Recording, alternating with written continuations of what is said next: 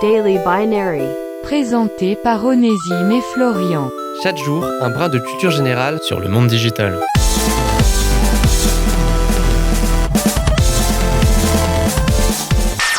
On aime toutes et tous les jeux vidéo. Et vous savez ce que les jeux vidéo ils aiment bien?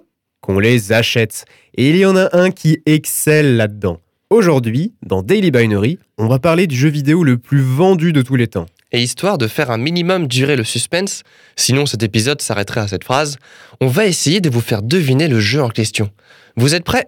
Top Avec un développement débuté en 2009 et une sortie officielle deux ans plus tard, j'ai passé la barre des 200 millions d'exemplaires vendus en mai 2020. Connu pour avoir été à l'origine conçu par une seule personne, j'ai réussi au fil des années à fédérer une communauté aujourd'hui constituée de plus de 100 millions de joueurs actifs par mois. Je suis sorti sur plus d'une dizaine de supports et été traduit en plus de 139 langues. Jeu de type bac à sable avec la part belle faite à la génération procédurale, au minage, à la construction, au craft. Je suis, je suis, je suis. Bon, euh, c'était Minecraft, si vous ne l'avez pas deviné. Un sacré phénomène de société qui ne cesse d'engranger des millions et des millions de dollars de bénéfices année après année. Tout ça en reprenant l'idée des Lego. Fallait y penser. C'était Daily Binary. Rendez-vous la semaine prochaine pour une nouvelle dose de culture générale Sur le monde digital.